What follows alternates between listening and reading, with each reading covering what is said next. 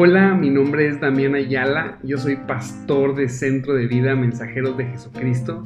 Te doy la bienvenida a mi podcast donde encontrarás una palabra para edificar tu vida. Bienvenido.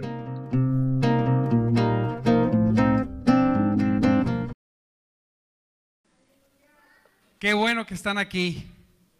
Hoy el tema se llama Estar en Cristo es un lujo. Diga conmigo, estar en Cristo es un lujo. Así es. Y en estos tiempos, venir a la iglesia es un lujo mayor. ¿Sí?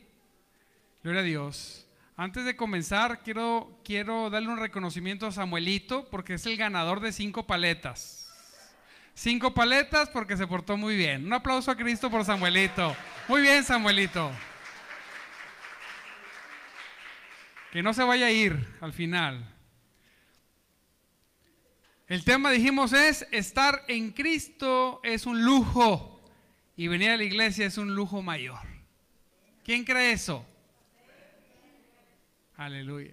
Es la verdad. Mire lo que le voy a contar ahora. Muchos, muchas personas están dándole, le están dando la espalda a Jesús, a la iglesia, con muchos pretextos. Yo quiero leer algunos textos.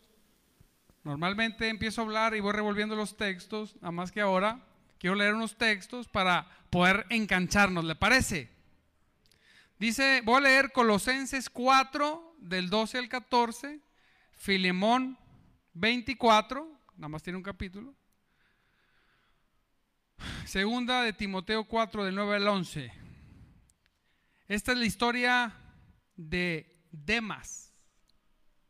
Y es la historia de muchos hombres y mujeres de Dios el día de hoy.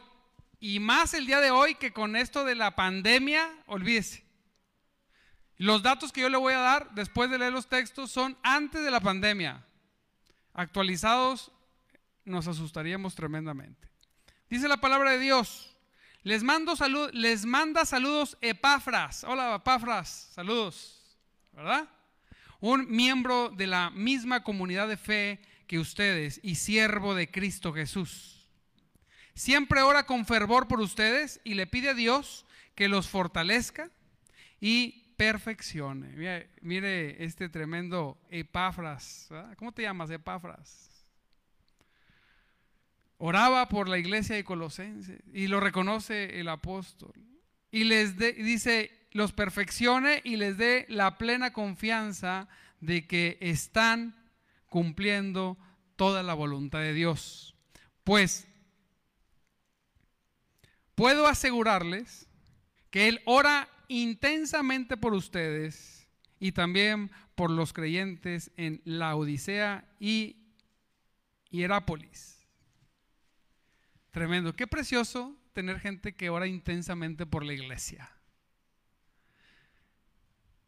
Qué cosa tan maravillosa que haya hombres y mujeres dispuestos a orar por la iglesia de Cristo.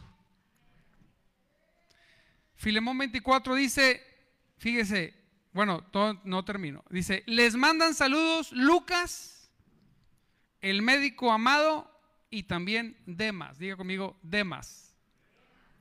Tremendo Demas. Ahí anda en todos lados Demas. Filemón 24 dice, también al final de la carta les manda saludos Marco, Aristarco, diga conmigo, Demas y Lucas mis colaboradores en Cristo. Y luego en Timoteo. Dice, Timoteo, por favor ven lo más pronto posible. Demas me abandonó. Diga amigo, Demas. Demas me abandonó porque ama las cosas de esta vida. Solo Lucas está conmigo, dice en el verso de abajo. Mire, la situación de Demas es la situación de muchos creyentes el día de hoy. Demas era un colaborador. Mire, yo no sé porque las personas tienen un gusto por los pastores, ¿verdad? Pero si después de Cristo me hubiera gustado que alguien fuera mi pastor, es Pablo, a mí.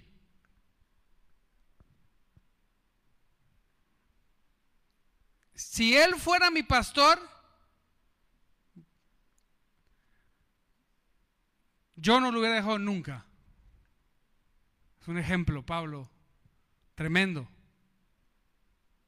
Después de Cristo, como servidor y apóstol, cosas maravillosas, tremendas en la vida de este hombre. Cuando leemos la vida en la Biblia, cuando vemos lo que hizo Dios con él. Con él. Bueno, pues Demas le valió un costal de pepinos y dos de cacahuates. Y lo dejó. Le dio la espalda. Tremendo, ¿verdad? No es de personas. Aun cuando hay personas que sí tienen los ojos puestos en personas. ¿Cómo sé esto? Pues bien fácil. Si hoy citáramos a un predicador famoso, aquí se llenaba hasta filas. ¿Por qué? Porque la gente sigue a los hombres. Es la verdad. Si anunciáramos esos conferencistas famosos que han hecho bien su trabajo, vamos a decir, el que usted quiera, el que más le guste, pues olvídese. Va a estar aquí, va a estar aquí, eh, eh, ¿cómo se llama este hombre? Dante Gebel desde las 5 de la mañana. Usted que no viene a las 5 de la mañana, estaría aquí a las 5 de la mañana. Le digo por qué, porque estamos acostumbrados a seguir a los hombres, no seguir la predicación de la palabra de Dios.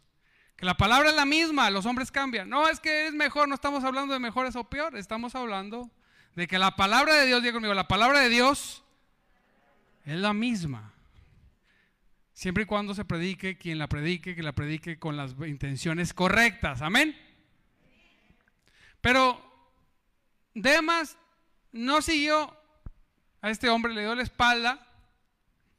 Y es, la, es el asunto de hoy que quiero decirles que, que el ser cristiano, mire, ser cristiano, el ser, el haber recibido a Cristo poderosamente, el haber rendido una vez su vida al Señor Jesucristo, haber tenido ese encuentro como ese choque de frente con un camión con 45 toneladas de frente que te hizo garras. Ese es Cristo que viene y quiebra tu vida, la deshace, la hace polvo para volverla a ser una vida llena del Espíritu Santo. Amén. Solamente aquellos que han experimentado ese choque tremendo y aquellos que el golpe fue tan duro que cuando estaban haciendo las cosas del mundo terminaron sirviendo a Cristo en la iglesia, pero fundamentalmente fuera de la iglesia. Mire, este mensaje es para usted. Hay estadísticas tremendas antes de la pandemia. Yo decía, mire, mírese bien, volteese a ver, mírese, mírese, ponga, ponga los ojos en cada uno de ustedes, mírese, así con cara como que, mm, haga cara que te estoy viendo. Ah. ¿Quiénes de nosotros le daremos la espalda a Cristo? ¿Alguno de nosotros vamos a terminar nuestra vida Quizá, espero que no, como Demas, dándole la espalda a Cristo. Estadísticamente, algunos de ustedes no son nacidos de nuevo, no sé quién.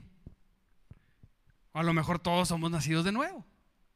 Pero las estadísticas, ¿verdad? les encanta a los americanos hacer, dicen, bueno, de tantas personas, tal porcentaje, les son simpatizantes.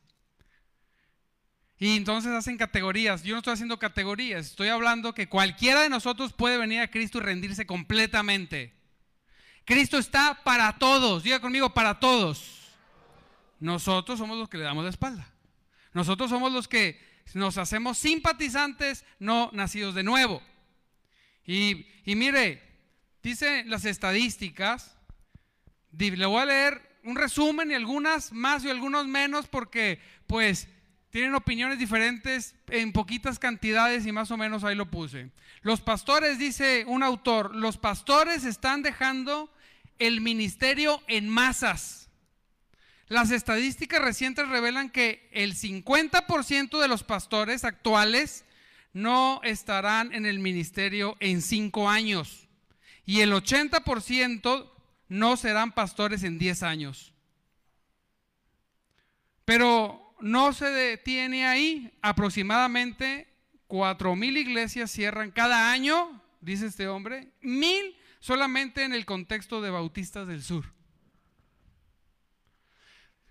Y cuando hablo de que pastores están dejando las iglesias, estoy hablando de que músicos se van entre las patas, mujeres, servidores de niños, gente de la puerta, gente que está en el estacionamiento, líderes de célula. Diga conmigo, todos. ¿Sí? Cuando decimos que hay pastores que están dejando las iglesias, están dejando el pastoreo en masas. Eso también va para las personas que se congregaban ahí. Y yo me pongo, Dios ponía en mi corazón, ¿quiénes de los que estamos aquí vamos a ser parte de esta estadística? Muchos que he tenido yo el privilegio de platicar me han dicho, no, mira, cuando yo era niño, no, yo estaba en Cristo, yo iba a la iglesia. Qué terrible recordar mi vida de cristiano eh, del pasado y no decir, yo estoy en Cristo hoy. Mis pies siguen en la roca. A pesar de todas las cosas que he podido pasar, que Dios de alguna manera ha permitido, lo único que nunca dejé fue que mis pies siguen en la roca. Digo conmigo, amén. ¿Sí? Mire, en 10 años, lo he dicho varias veces, nada de lo que usted tiene de ropa, incluso de muebles quizá, carros, quizá ni la casa, en 10 años no la tenga. Todo se va a hacer polvo. Toda la ropa que tenía hace 10 años, pues si tiene algo de hace 10 años, pues hijo, o muy buena la ropa, o nunca se la puso, o está rota. ¿Verdad? Todo se va a desvanecer menos que mis pies estén sobre la roca. Eso es, diga conmigo, para siempre. Pero Aún así, hay servidores, personas que se han levantado a servir a Cristo, que cuando tienen el choque de lo que es servir a Cristo, terminan decepcionados y tristes y abandonan el servicio al Señor. Mire, dice otra, según en un estudio el 40% de los pastores abandonaron el ministerio dentro de los primeros 10 años del ministerio y el 60% se fue dentro de los 20 años del mismo. En otro estudio de pastores en la denominación nazarena, el 42% de sus pastores abandonaron el ministerio después de 15 años en el ministerio. dice el mismo autor, en las estadísticas frías, mis posibilidades de ser un fracaso son abrumadoras. hay más posibilidades de que tú que sirves a Cristo termines dándole la espalda al Señor y dejes de servirlo en un futuro próximo. Que quedarte.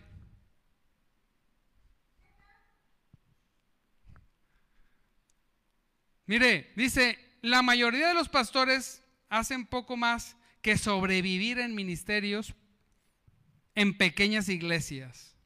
Ocho de, ocho de cada diez nunca pastoreará una iglesia de más de 150 personas. O sea, 150 va a ser el puff.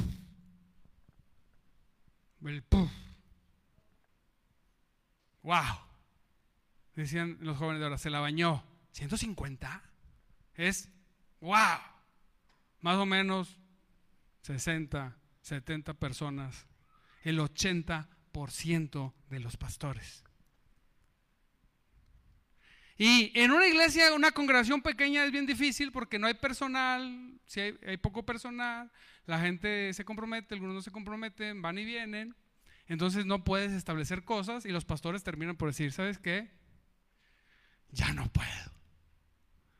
Decía un hombre que renunció al pastorado, que se hizo encargado de un panteón. Cuenta John Maxwell en uno de sus libros y que le preguntó, ¿por qué dejaste el pastorado? Dijo, no, es más fácil, aquí el panteón, todos me hacen caso. El muerto se queda muerto y el vivo viene y llora nada más. Porque servir dice, no, no puedo más. La pregunta es, amado hermano, ¿quiénes de nosotros, estoy hablando de pastores, pero cuando hablo de pastores, hablo de ministros, hablo de servidores y hablo de congregantes, ¿quién de nosotros va a ser parte de esta estadística? ¿Quién está dispuesto a permanecer hasta el último respiro de su vida, pase lo que pase. ¿Quién? ¿Seguro? Porque si no voy por ti de las orejas donde quiera que te metas y te voy a decirte, mira, está el video, dijiste amén. Esa es mi labor, molestarlos. Decirles, perseguirlos. Y algunos colaboradores como Tania que me apoya a, perseguirlos. Ya se fueron unos para allá, y yo para dónde, corre tú para allá, yo para acá.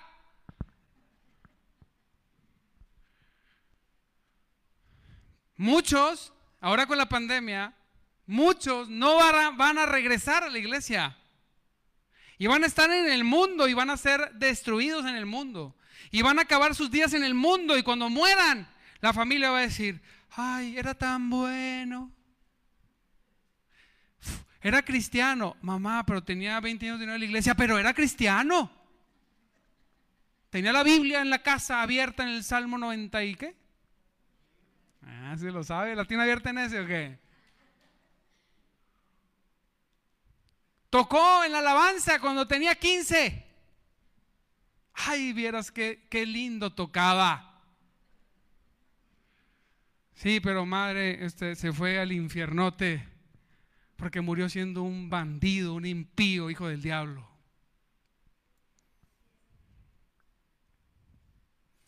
Oye, pastor, entonces se pierde la salvación. No, nunca la tuvo, porque el quien tiene a Cristo nunca se va. Permanece para siempre. Y el que permanezca para siempre, nada más. Y el que no permaneció, será condenado. La cuestión no estamos hablando de condenación ni de cielo de infierno. Aunque le quiero decir que me gusta mucho hablar del infierno.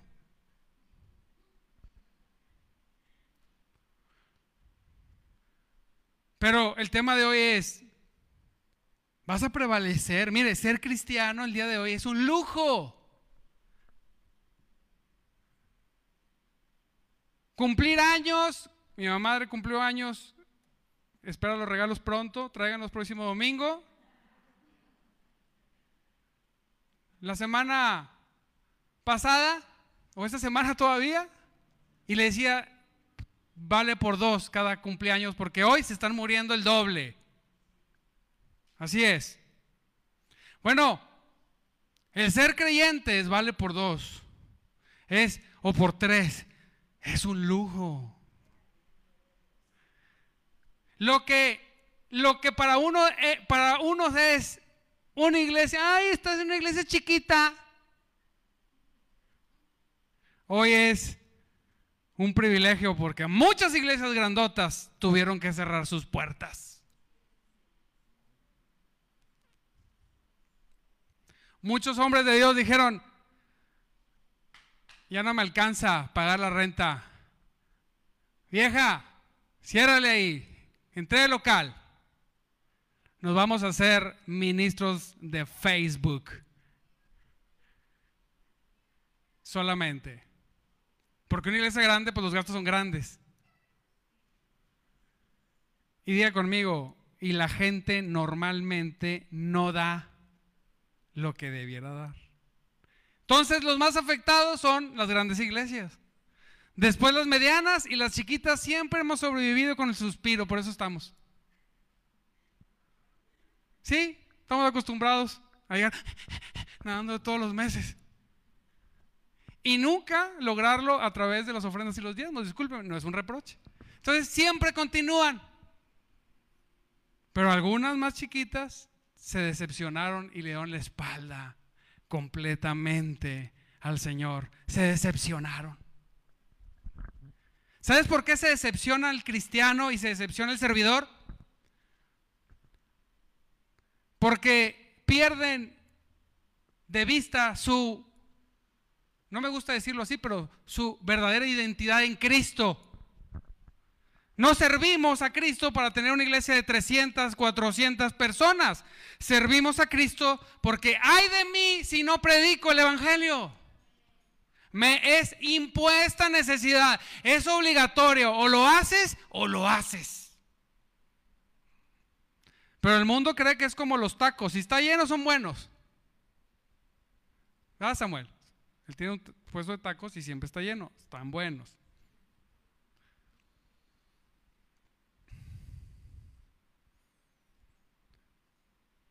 La cuestión aquí es, ¿qué hacer para no ser parte de las estadísticas? Porque si no lo hacemos, qué triste. ¿Qué debemos? Le puse aquí, ¿quién de los que estamos aquí será parte de las estadísticas? Ya lo dije como cinco veces. ¿Quiénes de los que estamos, este, quiénes de los que estamos aquí provocaremos que otros sean parte de las estadísticas? ¿Qué quiero decir? Hay gente que corre gente. Llega el hermano de la calle y en vez de, hermano, gloria a Dios, qué bueno que vino. Bienvenido, pásele. Mire, como me, contó el aquí está el mejor lugar. Mire, este lugar se lo reservé. Cinco sillas nada más hay. Y el hermano, ah, gloria a Dios. Gracias. No sabe ni por qué. Lo corrieron de su casa y en la iglesia lo recibieron, pero con eh, una sonrisa. Y luego, oye, ¿qué onda con el hermano? ¿Te cae bien? No, no me cae bien, pero hay que recibirlo bien porque no viene a verme a mí, viene a ver a Cristo. Amén. Y pues bueno, pues no está de que no me puedo identificar si me cae a mí o no. Mientras que venga con Cristo, hay que darle la bienvenida a quien sea. Amén. Y entonces, pero no, todo lo contrario. Llega la gente nueva y... ¿Ya viste el nuevo?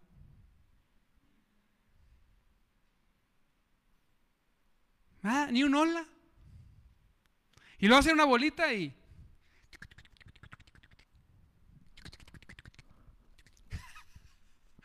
¿Cómo cree que se siente el nuevo?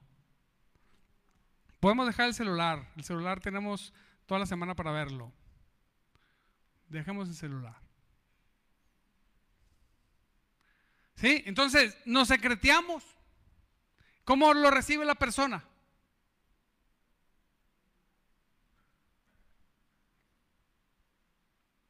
Hacemos equipos de buenos y malos. ¿Cómo lo recibe la persona? Eso, eso se siente. Y entonces las personas llegan y no se sienten como en su casa, o sea, mal recibidos, y se van. Y terminan allá en la cantina de al lado donde llegan y ting, ting, ting, ting. Eh, ¿qué onda, mi hermano? Pásale, sírvele dos de mi cuenta. El diablo es bien generoso. Y llega en la cantinota y, ay, me recibieron mejor que en mi casa. Y ahí se queda porque ahí le sonríen, porque ahí le sirven cerveza, porque ahí le aplauden, porque ahí le hacen buena cara. Y en la iglesia,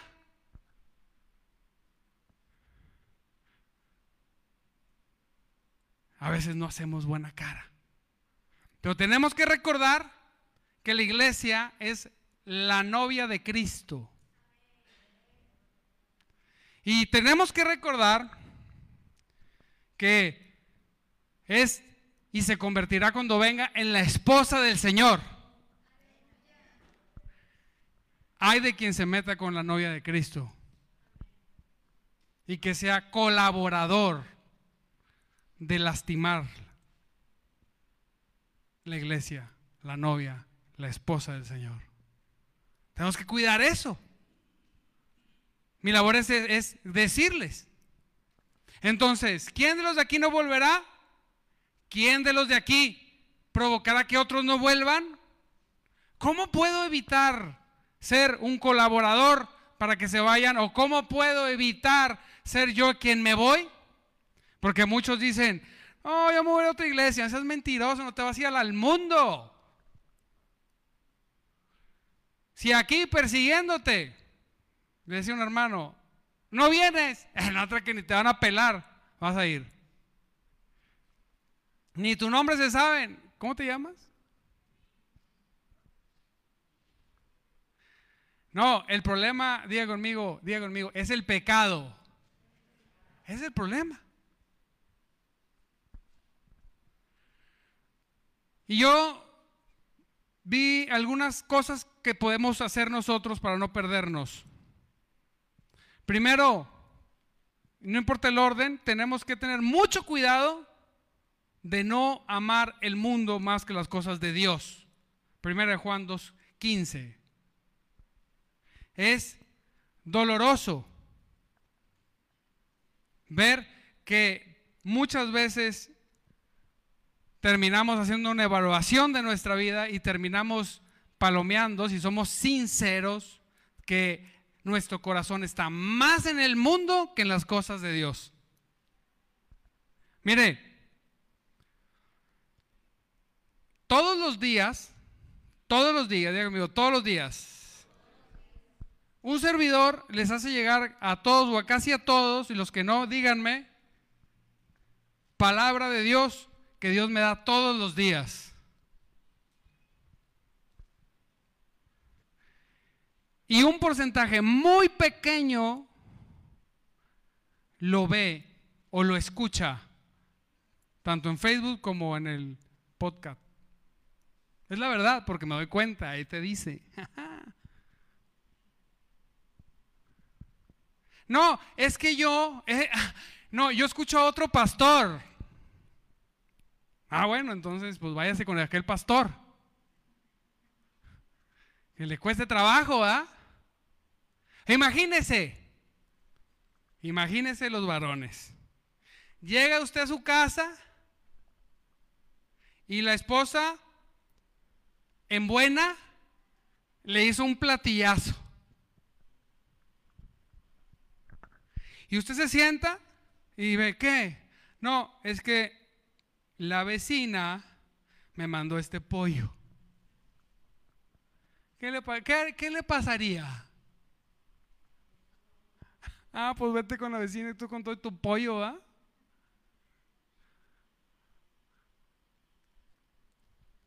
Llega la mujer y el esposo investigó en el YouTube cómo hacer panecillos.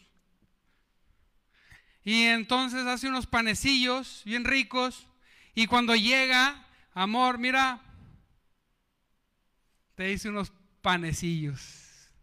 Están calientitos. Y la mujer, ay, no, fíjate que Ramón, el vecino, hizo unos más ricos. No es que no quiera pan, es que me como el de aquel. Se acababan los matrimonios. Bueno, el pastor le sirve pan todos los días y muchos aquí que están y no están dicen, es que el pan del pastor que no me conoce, que no le importo, que le valgo un costal y medio de cacahuates y ocho de pepinos, está más sabroso.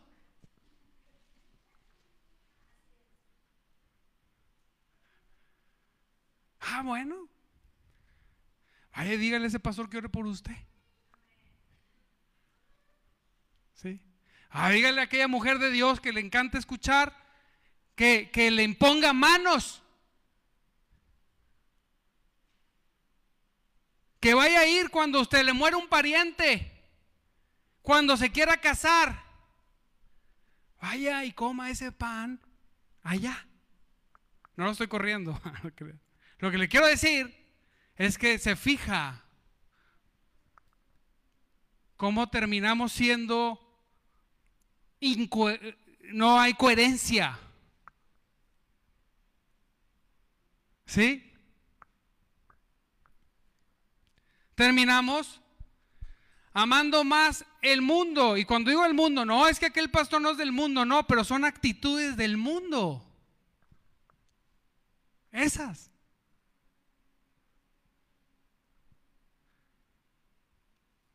Y yo me pregunto,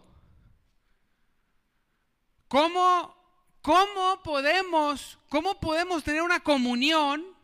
¿Cómo podemos crecer en el espíritu si me da una terrible pena, flojera y apatía escuchar la palabra que Dios envía por aquel que Él dijo que era tu pastor?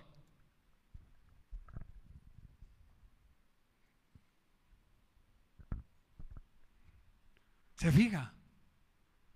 Lo más seguro que en 10 años ninguno de, de, las personas que tienen ese sentir esté aquí en la iglesia, lo más seguro.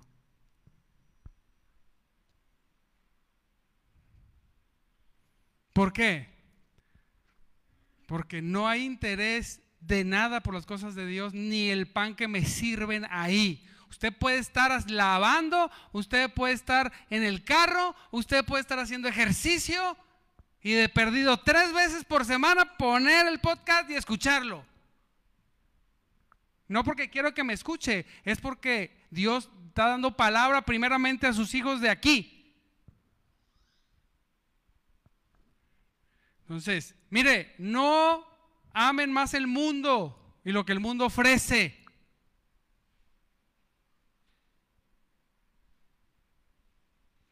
Y cuando llego a este punto es, si no escuchamos ni a tu pastor, tampoco, ni leemos, ni nos metemos, ni servimos, ni predicamos, entonces terminamos de estar haciendo todo lo que el mundo quiere.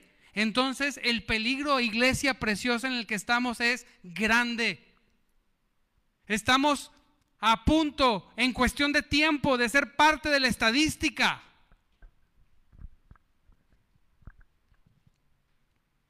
¿Usted quiere ser parte de la estadística?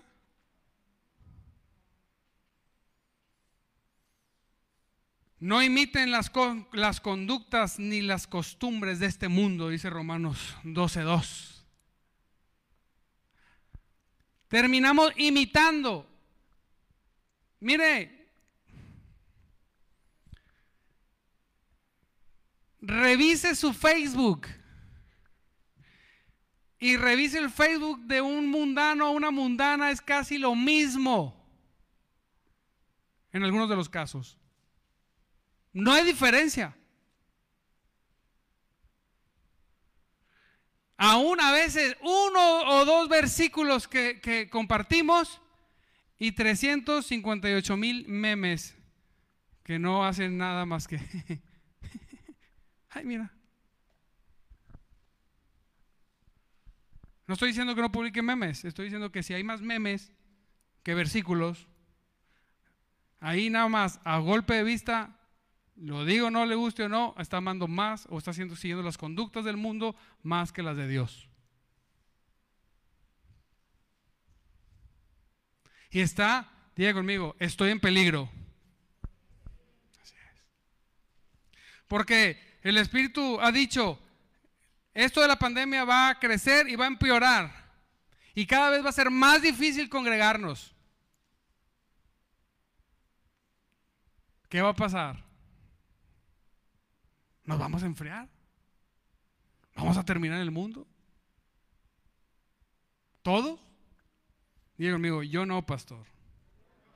Así es. Dos, primero es, no imitemos las cosas del mundo. No andemos comiendo aquí, comiendo allá. Centrémonos, dejémonos disipular, crezcamos en el Señor, crezcamos en la unidad del Espíritu de Dios.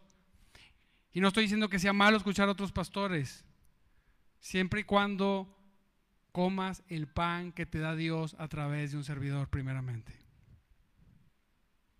Si no, mire, las personas que más buscan escuchar y ver cosas de Dios de diferentes hombres y mujeres de Dios, son personas que quieren todo masticado y en la boca. Generación McDonald's.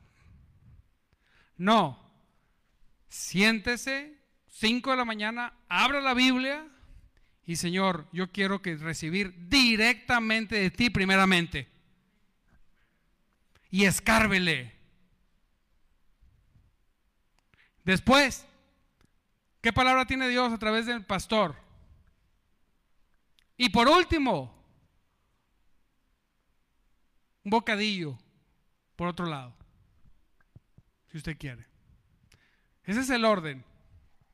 Si no, evalúese, si no, está en riesgo, iglesia preciosa.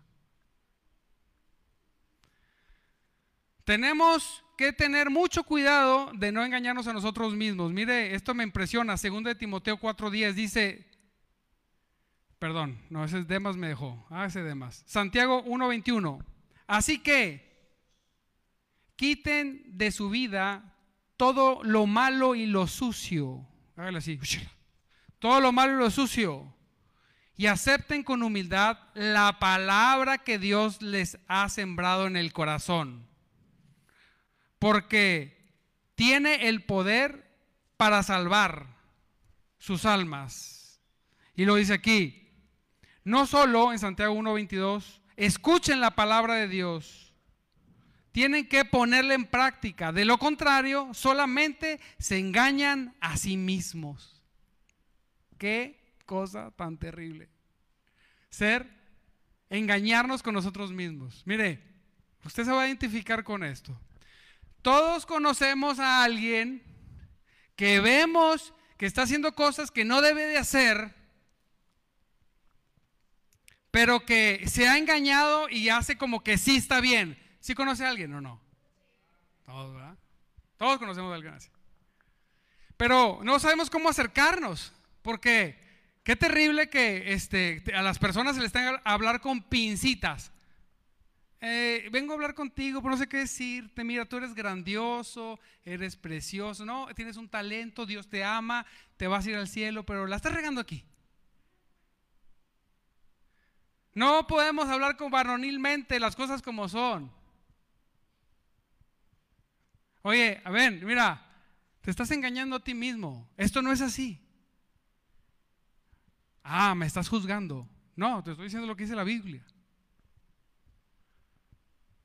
A un servidor me toca, a mí sí me toca, conmigo si llegan y, pastor, te voy a dar un consejo. Aleluya, adelante.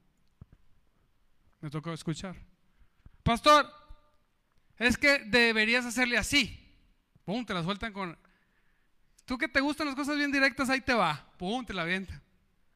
Pero cuando es al revés, le voy a dar un consejo yo a usted, como pastor. Deje de darle consejos a su pastor y siga los consejos de su pastor. Apláudele a Cristo por eso.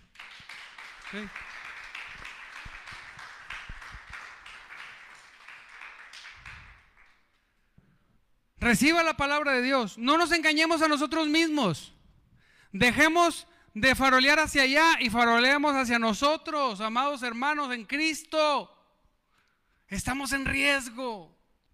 Muchos de nosotros nos engañamos a nosotros mismos creyendo y pensando que tengo una buena relación con Dios cuando tú sabes que sabes que no es cierto.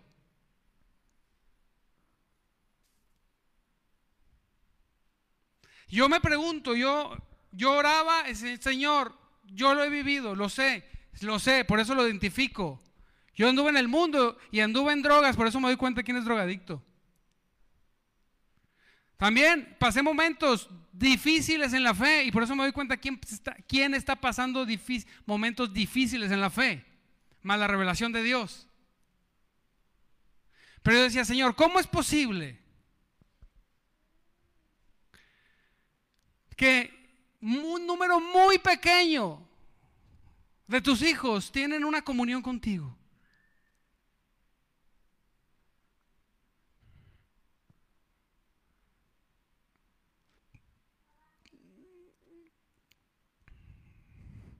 Podemos dejar el celular tantito. Ya voy a terminar. Tantito, por favor. Nada más poquito, hombre. Pues es que, si no, ¿cómo le hacemos? Les digo, estoy hablando de que hay peligro, que te vas a ir al mundo, que te vas a perder. Que el diablo está trabajando para destruir tu vida. Y ahí estás en,